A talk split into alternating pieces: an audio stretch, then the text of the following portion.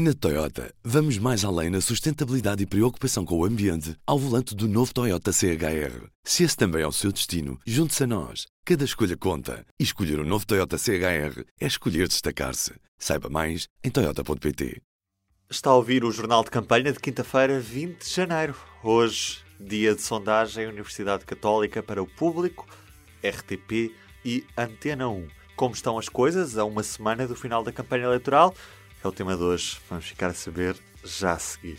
Isto deve dizer mais uma coisa antes desse, muitos faltam é. Não vale a pena fazer teatro. Olha, estou rio, por amor de Deus. Deus, pátria, família e trabalho. Para a organização do trabalho e dos trabalhadores. Agora é que vai ser. É agora a hora de salvarmos o Serviço Nacional de Então Saúde. vamos começar por colocar duas boas doses de conservadorismo. discursos populistas e incendiários, nós não damos para esse peditório. Que Portugal chegue atrasado aos grandes debates que é feito o nosso tempo.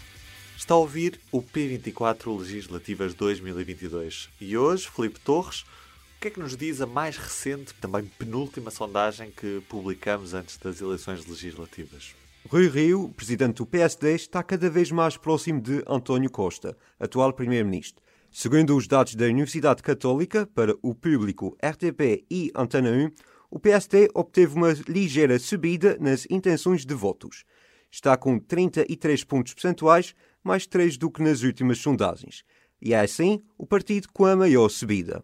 Já o PS, de António Costa, atual primeiro-ministro, continua na frente das sondagens, com 37 pontos percentuais, menos 2 do que nos últimos dados, mas já sente a aproximação do Partido Social Democrata.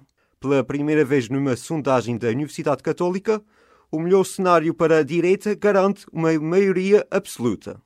Ainda assim, e apesar da ligeira descida do PS, a seringunça ainda é possível, e parece mesmo o cenário mais provável. O PS está entre os 99 e os 110 deputados. No melhor dos casos, o Partido Socialista precisa de seis deputados para garantir a maioria. Desta vez, ao contrário da última semana, já não é possível fazer uma eco-gerigunça, como refere Rui Tavares, um dos fundadores do LIVRE, entre o PS, o PAN e o LIVRE. Uma vez que os três partidos juntos garantem, no melhor dos casos, 114 deputados, menos dois do que é necessário. Em relação a quem dava um melhor primeiro-ministro, entre o atual secretário do PS, António Costa, e o presidente do PSD, Rui Rio, metade das pessoas considera que o atual primeiro-ministro é a melhor pessoa para o cargo. 35% das pessoas acham que o Rui Rio é o político indicado para assumir a liderança, mais 10 pontos percentuais do que na última semana.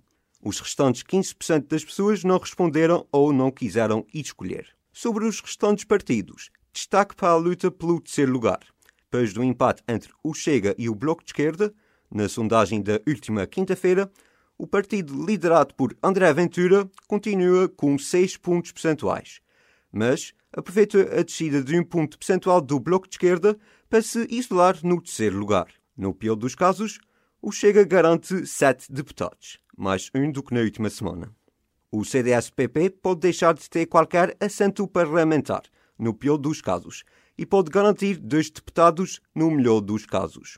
Números longe dos cinco deputados que elegeram nas legislativas de 2019. Quanto ao LIVRE, consegue garantir pelo menos um deputado.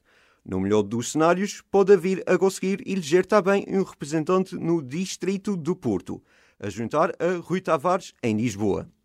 Quanto aos debates, de acordo com o inquérito, pouco mais de metade das pessoas inquiridas afirma que o debate apenas confirmou a intenção de voto original, mas não foi o caso de todas as pessoas. 9% ficou mais indecisa com o voto e 5 pontos percentuais decidiu mudar de voto após acompanhar os debates. Nota ainda para um número importante. Uma em cada quatro pessoas afirma que não viu quaisquer debates nem notícias que estejam relacionadas com os debates. Muito obrigado, Felipe. Por obrigação legal, aqui fica a ficha técnica desta sondagem que foi realizada entre os dias 12 e 18 de janeiro de 2022. Os inquiridos foram selecionados aleatoriamente a partir de uma lista de números de telemóvel, tendo sido obtidos 1.456 inquéritos válidos. A taxa de resposta foi de 42% e a margem de erro é de 2,6%, com um nível de confiança de 95%. Partimos então para um segmento de análise, estes dados da sondagem, com o jornalista Tomás Duarte. Viva Tomás! Hoje, para a análise da sondagem da Universidade Católica, para o Público Antena 1 e RTP. Tenho comigo o diretor adjunto do Público, David Pontes. Tudo bem, David? Olá, tudo bem. O resultado desta sondagem prevê a vitória do PS, mas o PS está cada vez mais longe de atingir uma maioria absoluta. O que é que pode explicar esta aproximação entre o PS e o PSD? Não sei, isso era preciso termos um, um, de facto uma bola de cristal, mas há, de facto, esta é uma sondagem com notícia, não é uma sondagem tão igual às outras, como se calhar muitas delas têm tido mais ou menos o mesmo panorama, o que dava-nos sempre a suspeita de que no fim das eleições podemos estar com um cenário parlamentar igual àquele de onde saímos.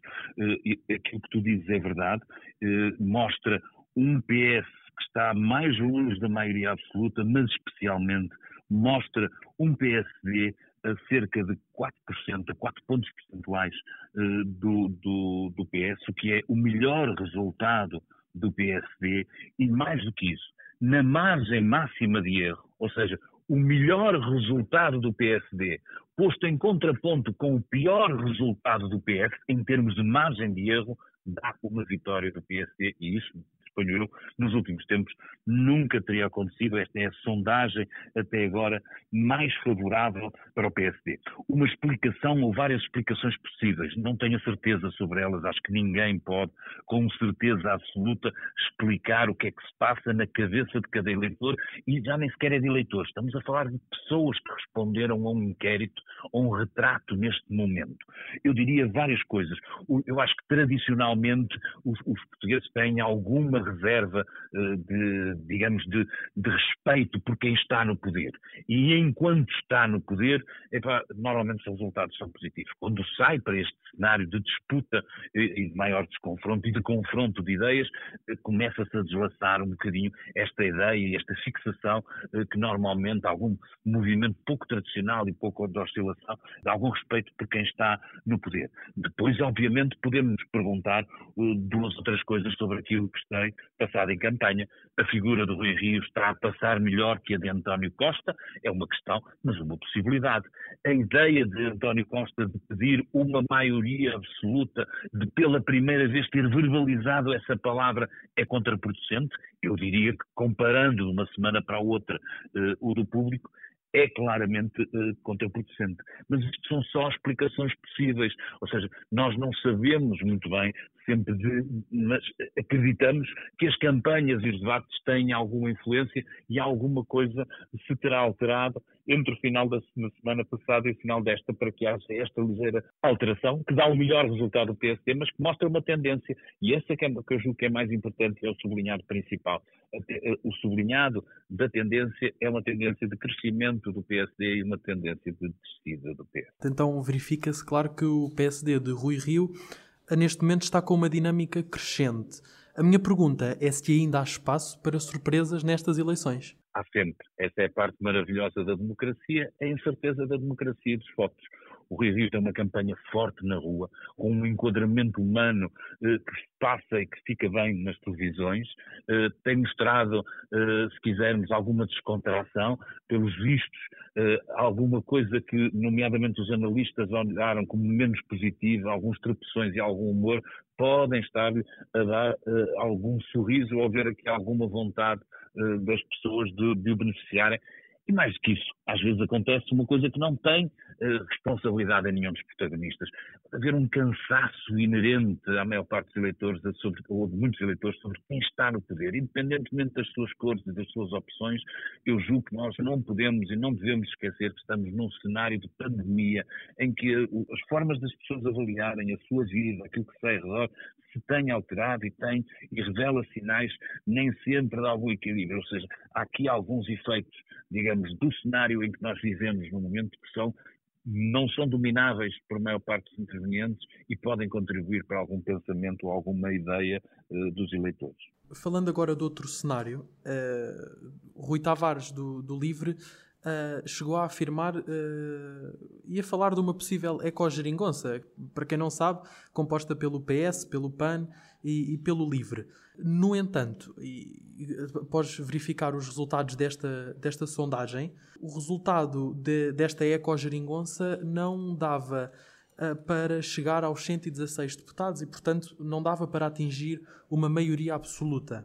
A minha questão, se António Costa está nos, nas mãos dos partidos da geringonça. Eu julgo que sim, eu julgo que, era, que essa perspectiva, já quando Costa mais ou menos a formulou, aceitou, se percebia que o PAN não está a ter a performance uh, que, que, existia. Uma mudança de líder, há porventura uh, algum cansaço em relação a algumas propostas do PAN e ele pode não chegar a repetir o atual uh, grupo parlamentar e ficar bastante reduzido, é isso que diz esta sondagem.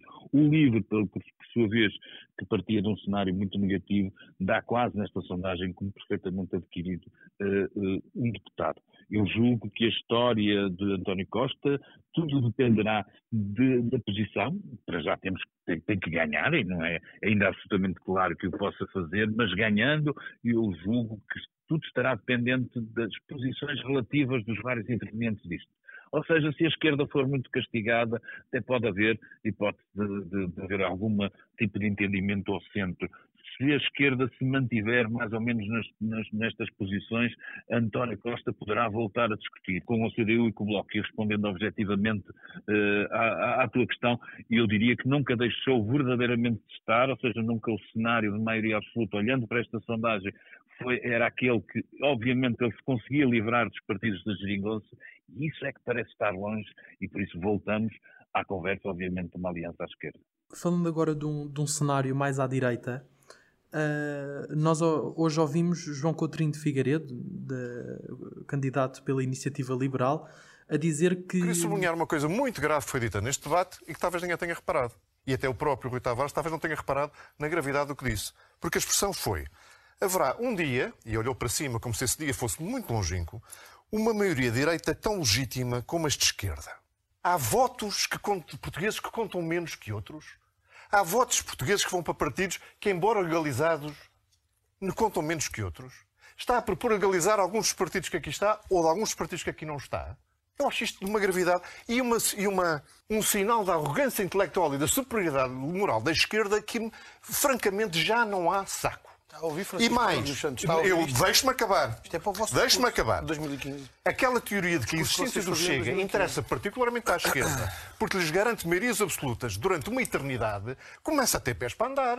Esta afirmação de João Coutrinho de Figueiredo eh, será que acaba por, eh, por dizer que a iniciativa liberal deixa cair a linha vermelha face a um, neste caso, um possível governo de direita em que o Chega participe? É, é isso mesmo? Não, eu não diria tanto. Eu acho que há aqui uma, uma incomodidade, eh, por, por, nomeadamente, um partido como a Iniciativa Liberal, perceber que pode crescer, mas que pode ficar à porta do poder, porque tem à sua direita um, um, partido que não é recomendável para ninguém e que o facto da esquerda lhe estar sempre a tirar isso à cara o deixa de alguma forma eh, irrequieto e incomodado. Eu percebo esse incómodo, acho que até, de facto, como ele sublinha, às vezes alguma prepotência da esquerda nesse tipo de julgamento, embora no caso uh, estrito do, do, do, do, Chega, eu acho que a maior parte dos impropérios, diria eu, uh, são justos e, e, e, são aceitáveis.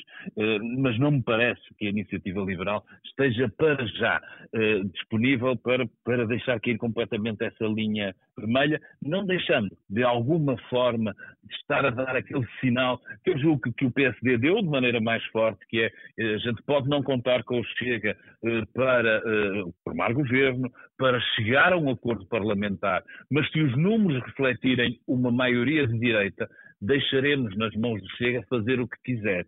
E isso significaria que, de alguma forma, ele está a tentar encontrar um amparo moral por oposição uh, à, à, esquerda para que uma situação destas, em que não se negocia, não se faz parte do governo, mas deixa-se que aconteça, possa ter aqui uma maioria da direita que cada vez mais, como nós sabemos, pela, pelo, pelo fracionar dos votos, se tornou mais complicado de atingir, tornando-se mais fácil a da esquerda, e aí, se calhar, por isso talvez a irritação do Coutinho Figueiredo. E foi o David Pontes à conversa com o Tomás neste segmento e no retrato da campanha de hoje, vamos à boleia da caravana socialista com a jornalista Liliana Borges. Viva Liliana! Olá, Rubén. Estás a acompanhar a campanha do PS. Por onde é que anda a caravana socialista nesta quinta-feira? A quinta-feira está muito bem no Alentejo, esteve muito bem no Alentejo, com o sol radiante que António Costa fez questão de referir Uh, como quem augura um futuro com um horizonte brilhante. Andou ali por volta, uh, à, à, volta do, do, Centro Histórico de Évora, foi a primeira visita da, da manhã, início da tarde, um, com contacto com a população, com uma pequena arruada com algumas dezenas de pessoas, à volta de uma centena talvez. Uh, e depois, durante a tarde, houve uma visita uh, ao hospital, ao novo, à construção do novo hospital central de Évora e a duas empresas. Agora, enquanto falo contigo, estamos a caminho do comício que irá encerrar o dia 2, que é um comício na, em Santarém. O comício um, desta quinta-feira vai contar com a presença da ministra Alexandra Leitão. É uma das primeiras caras que nós vamos vendo do PS na campanha, porque até agora não temos visto muitas, o que é curioso porque uh, nas eleições autárquicas o PS foi justamente acusado de ter colado muito uh, as caras do governo às candidaturas socialistas pelo país. E, portanto, essa reticência em trazer as caras da primeira linha uh, de uma forma clara já pelo menos nesta fase, para a campanha, também pode significar houve aqui algum ajuste de estratégia face uh, às autárquicas. Uhum. Esse ajuste de estratégia poderá estar uh, relacionado com a, a quebra de, de, de, do PS nas sondagens, como mostra hoje a sondagem público uh, RTP e Antena 1, que, em que o PS e o PSD estão mais colados. Podemos dizer mesmo que o PS está a repensar a estratégia depois deste, desta aproximação perigosa do, do PSD? Eles não dizem isso de uma forma clara, mas a verdade é que se sente que que há esse receio, não fossem eh, as intervenções de António Costa direcionadas justamente contra uh, Rui e contra o PSD. Apesar de, ehm, em todas as intervenções, recuperar o fantasma do Orçamento do Estado e dos, dos parceiros de esquerda que foram irresponsáveis por ter criado esta crise política, há aqui uma distinção que é, que é interessante, que é quando António Costa fala dos parceiros de esquerda, fala daquilo que eles erraram no passado. Portanto, não fecha totalmente uma porta ao futuro, porque diz que eles estiveram mal naquela situação, naquele momento. Uh, e quando critica uh, o PSD, critica para, uh, para, para, invalidar ou para, para, para criticar, passa a aquilo, as estratégias que o PSD tem para o futuro.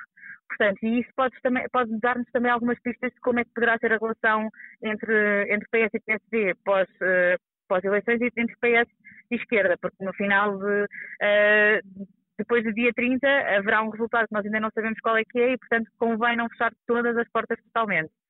Depois há outro dado que, que é também engraçado, que, é que, está a ser diferente nestas eleições legislativas, que é nós estamos habituados a ouvir António Costa dizer muitas vezes que um, ehm, quando está na estrada como candidato como secretário-geral do PS uh, eh, e não como primeiro-ministro, para fazer esta distinção de uma forma clara para quem está a acompanhar uh, lá em casa, regra geral não usa uh, gravata. Aliás, muitas vezes, quando recordo o episódio nas autárquicas em que António Costa estava na, na qualidade de secretário-geral do PS uh, numa visita a uma empresa e alguém lhe faz uma pergunta relacionada com o governo e ele diz: repare, não estou a usar gravata, neste momento sou secretário-geral do PS, não sou primeiro-ministro e ele, nestas eleições, tem usado muitas vezes a gravata. Já não, nem sempre é verde, agora passou por uma gravata roxa.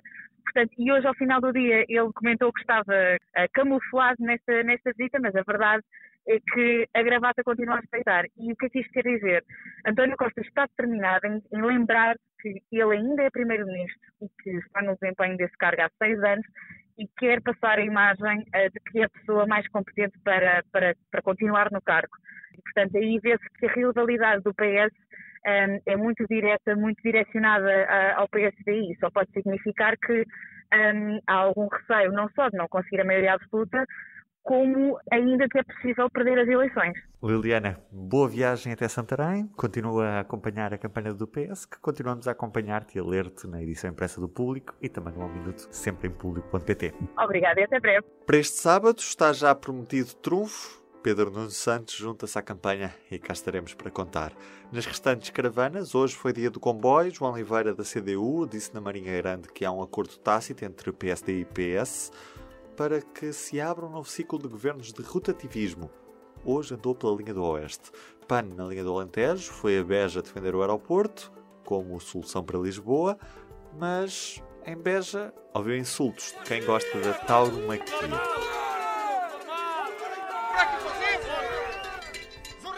Já o Bloco de Esquerda andou na linha do Algarve e diz que Costa faz mal ao queimar as pontes que tem à volta. Já André Ventura insiste que há políticos a mais em Portugal, mas olhando para os dados, o país está abaixo da média europeia. Esta foi a tarde de campanha, mas nesta manhã, debate nas rádios, organizado pela Antena 1, TSF e Rádio Renascença, não a 9, como estava inicialmente previsto, apareceram sete e Rui Rio e André Ventura lá tiveram de ligar o sintonizador para perceber o que se passava no debate nos estúdios da RTP em Lisboa. Em síntese, agora, num trabalho do jornalista João Mendes. Governabilidade, ambiente educação. Foram estes os principais temas de mais um debate para as legislativas entre os partidos representados no Parlamento.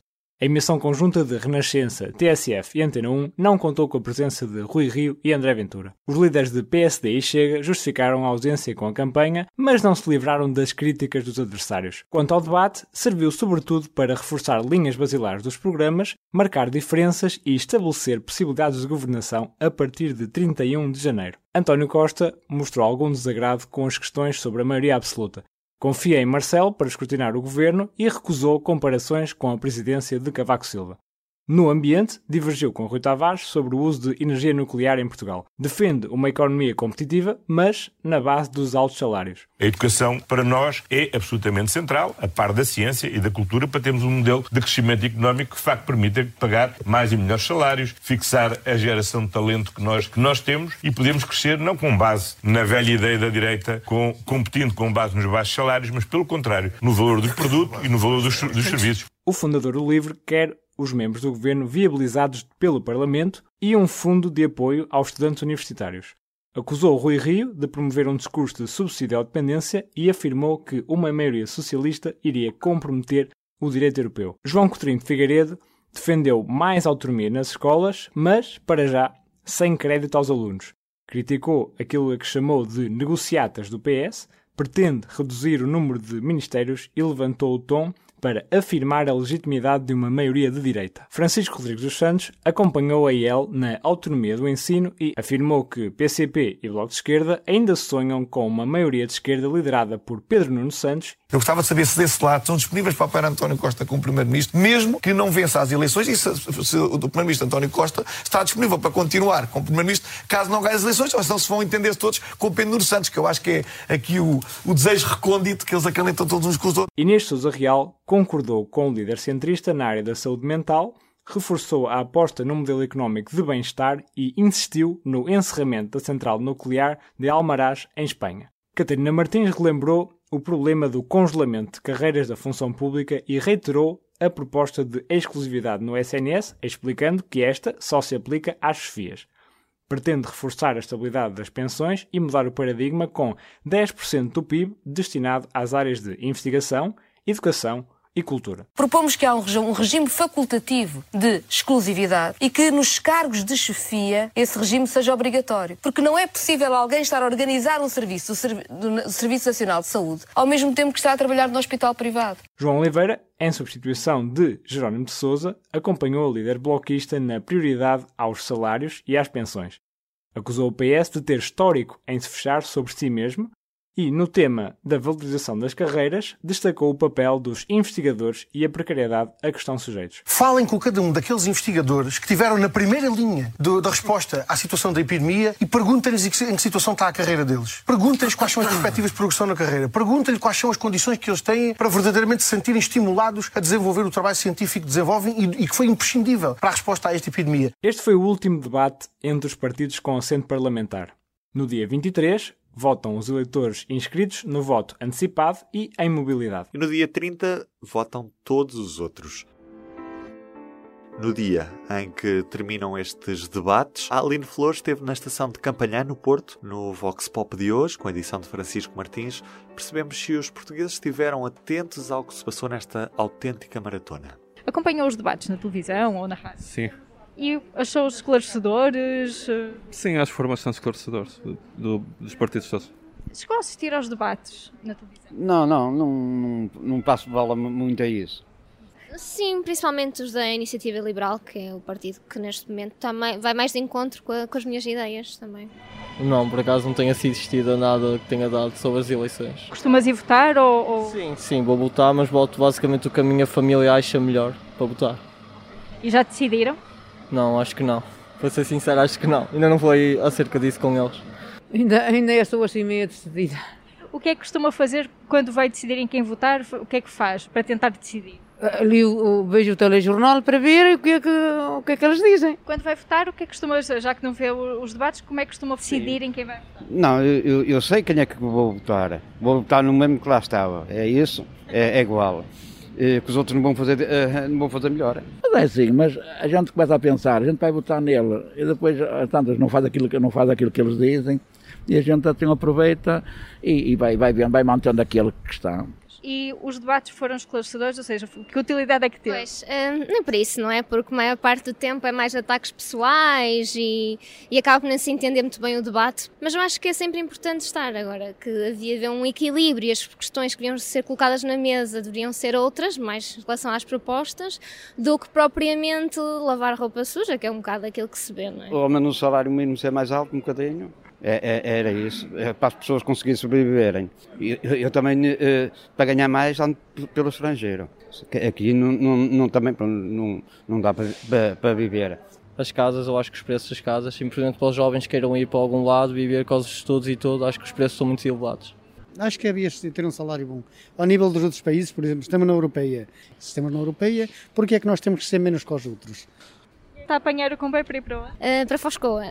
E lá, obviamente, eu não tenho futuro. Sou da área do marketing, ninguém sabe o que é que isso é, né? Até aqui em Portugal às vezes é difícil, quanto mais uma zona tão pequenina, não é? Eu, eu assim, eu não me importo, eu não me interessa nada. Que eu, eu, eu sei que quando for para a reforma eu recebo uma, uma reforma boa, porque também desconto muito.